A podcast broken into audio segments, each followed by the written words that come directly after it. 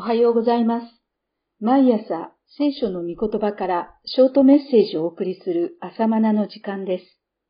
今日の御言葉は、ゼカリア書5章3節これは全地の表に出てゆく呪いの言葉です。すべて盗む者はこれに照らして覗き去られ、すべて偽り誓う者はこれに照らして覗き去られるのです。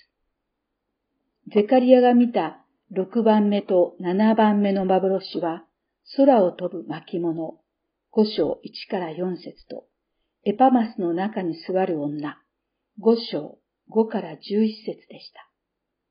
空を飛ぶ巻物は、神の立法であろうと思われます。巻物のサイズが神殿の聖女と同じであるのは、神の聖なる基準の象徴だと考えられます。巻物が空を飛ぶようにして全地を行き巡り、その基準に従って罪が暴かれる様子が描かれています。罪を悔い改めない者にとっては、その巻物は呪いだと言われてしまいます。しかし神の御言葉を受け入れて従う者には、救いの言葉であり、蜂蜜のように甘いのです。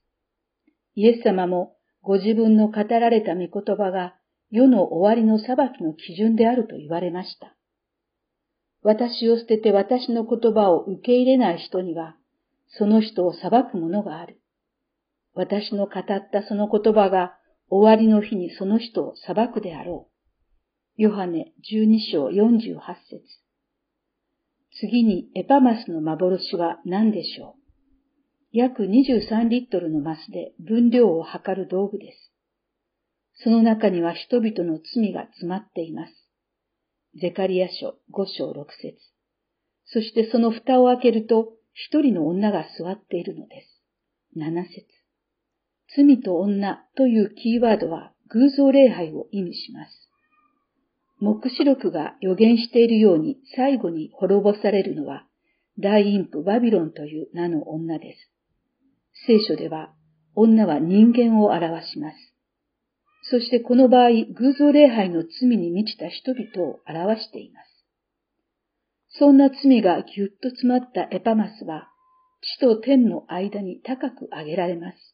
9節人々が崇拝するような高みへと上げられるのです。そしてエパマスはシヌアルの地の神殿に安置されるというのです。11節シヌアルとはバビロンの地です。偶像礼拝の象徴であるバビロンで崇拝されるために、エパマスは高く上げられるというわけです。